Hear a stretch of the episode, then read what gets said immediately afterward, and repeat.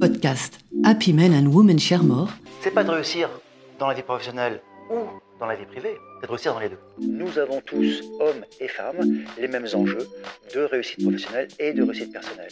Je suis Béatrice Gourcuff et je dirige Compagneros, l'école du sens au travail, qui porte la démarche Happy Men and Women Share More dans les entreprises pour accompagner dans la durée le progrès vers plus de mixité entre hommes et femmes. Mixité et retraite. Focus sur deux enjeux de valorisation du travail spécifiques aux femmes. Podcast Happy Men and Women Share More, mars 2023. La reconnaissance du travail est une question complexe, tout spécialement en France, où le travail participe plus qu'ailleurs des identités individuelles et collectives. Ainsi, dans une étude sur le sujet, publiée en septembre 2022 par la Fondation Jean Jaurès, seuls 56% des salariés français estimaient que leur travail était reconnu à sa juste valeur, alors que cette proportion atteint 72% au Royaume-Uni et 75% en Allemagne. Au cœur de l'actualité, le projet très contesté de réforme des retraites cristallise ces attentes profondes mais insatisfaites de reconnaissance dans un contexte où la question salariale amplifiée par l'inflation devient une source majeure d'insatisfaction par rapport au travail. Qu'en est-il spécifiquement pour les femmes? D'après le panorama social de l'adresse de 2022, les femmes résidant en France ont une pension de droit direct inférieure en moyenne de 40% à celle des hommes. Même si cet écart diminue progressivement, il était de 50% en 2004, 46% en 2010, la retraite reste un miroir grossissant des inégalités salariales entre hommes et femmes, et la réforme en cours n'a pas intégré d'objectif de rattrapage. En retardant l'âge de départ en retraite, elle a même plutôt neutralisé un avantage lié aux trimestres parentaux, ce qui fait que l'augmentation de la durée de travail va se faire un peu plus sentir pour les femmes que pour les hommes. 7 mois en moyenne, 5 pour les hommes, 9 pour les femmes. En 1982, François Mitterrand a instauré la retraite à 60 ans, fondée sur l'idée d'un, je cite, droit au repos que les travailleurs sont fondés à revendiquer en contrepartie des services rendus à la collectivité, à l'issue d'une durée de carrière normale. Pour Happy Men and Women Sharemore, à la lumière de cette définition nostalgique mais néanmoins symbolique de la retraite, l'écart de pension entre femmes et hommes renvoie précisément à la collectivité deux questions politiques. Celle de la revalorisation des emplois et carrières à prédominance féminine, celle de la valorisation du travail familial non rémunéré. Beaucoup des emplois de l'aide sociale, du soin, de l'éducation, ainsi que beaucoup d'emplois peu qualifiés, sont occupés par des femmes. Ce sont les soignantes, infirmières, 87% de femmes, et aides-soignantes, 91% de femmes, mais aussi des aides à domicile et des aides ménagères, 97% de femmes, des agents d'entretien, 73% de femmes, des caissières et des vendeuses, 76% de femmes. Ce sont aussi des enseignantes, 71% de femmes. Tous ces métiers ont en commun d'être faiblement rémunérés, cette dévalorisation expliquant plus du tiers des écarts salariaux entre les femmes et les hommes, et partant un plus faible niveau de retraite au sein de ces populations. À titre d'exemple, le salaire des infirmières en France est l'un des plus bas de tous les pays développés, inférieur de 9% au salaire moyen français, alors qu'en Allemagne, une infirmière gagne 10% de plus que le salaire moyen allemand, ou en Espagne 28% de plus. Le principe de l'égalité salariale existe en France depuis plus de 40 ans, et s'applique certes à travail égal, mais également pour un travail de valeur égale. Et la nuance est capitale.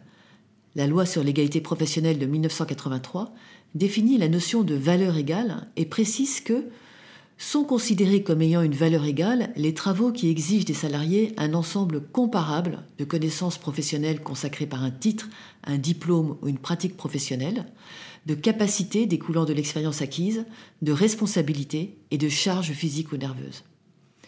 Elle permet ainsi d'appliquer l'égalité salariale entre emplois différents mais considérés de même valeur, et donc de comparer la valeur des emplois très féminisés avec celle d'autres emplois à prédominance masculine. Trop souvent, malheureusement, les connaissances professionnelles, les capacités professionnelles, les responsabilités, les charges physiques et nerveuses des emplois féminisés sont sous-valorisées. Par exemple, les relations humaines sont au cœur des métiers de service à la personne et nécessitent écoute et empathie.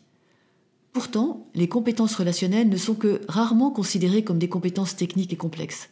Elles sont assimilées à des qualités personnelles, niant ainsi les connaissances et l'expérience professionnelle pourtant indispensables pour les acquérir.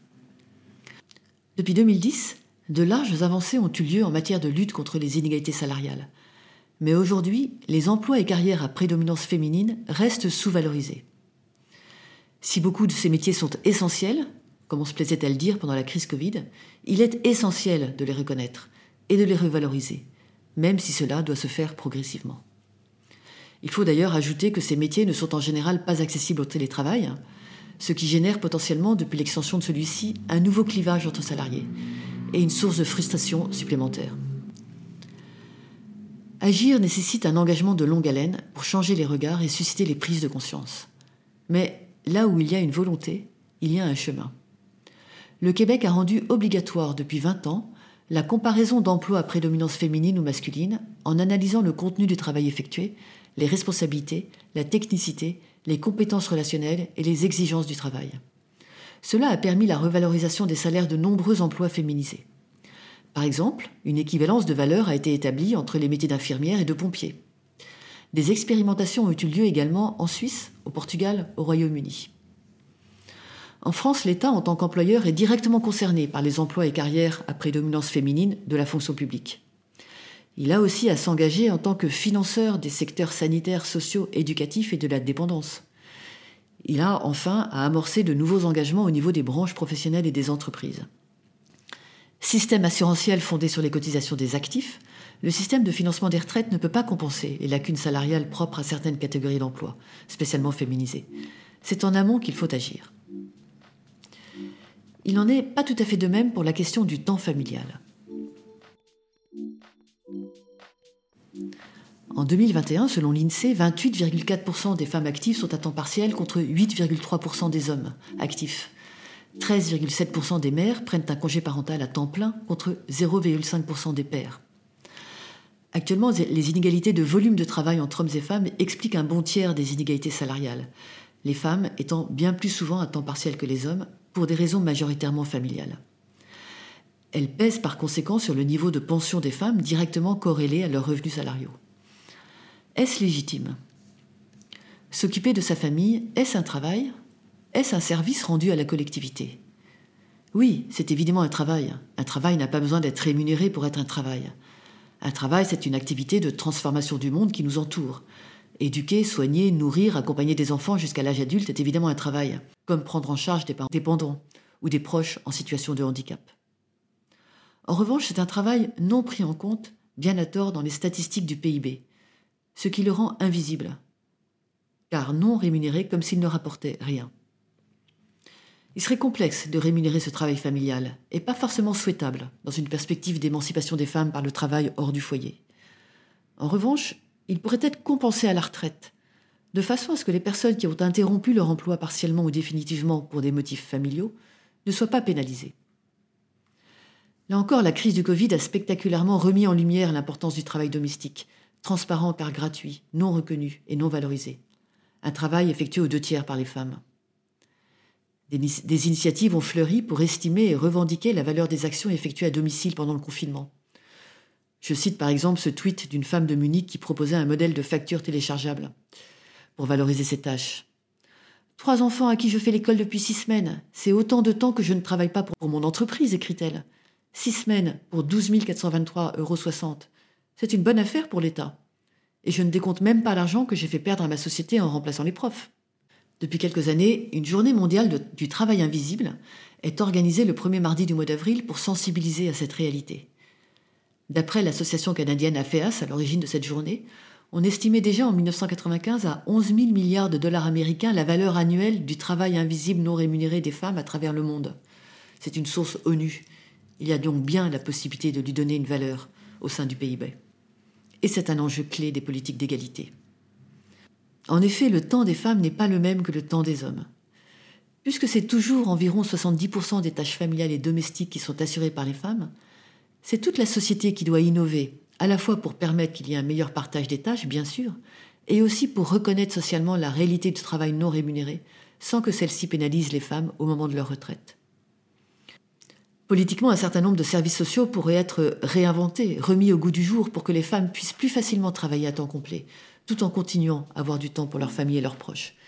Les devoirs faits à l'école avant de rentrer, les patronages le mercredi, les colonies de vacances, les internats. Les entreprises ont un rôle à jouer à travers la façon dont elles regardent au quotidien la réalité des contraintes privées des parents actifs et dont elles accompagnent leur carrière. Personne n'aspire aujourd'hui, et notamment aucune femme cadre, n'aspire à être un homme cadre comme les autres, qui travaille souvent 50 à 60 heures par semaine et ne participe que peu à la vie familiale. Ce qui est en jeu, c'est un nouveau pacte managérial, où le temps de travail et la charge de travail des hommes et des femmes sont contenus dans des limites raisonnables, objectivement compatibles avec leurs enjeux essentiels de vie privée. Happy Men and Women Sharemore accompagne les entreprises pour qu'elles prennent leur part de cette révolution culturelle. Découvrez nos ressources et nos méthodes sur notre site happymenandwomensharemore.com.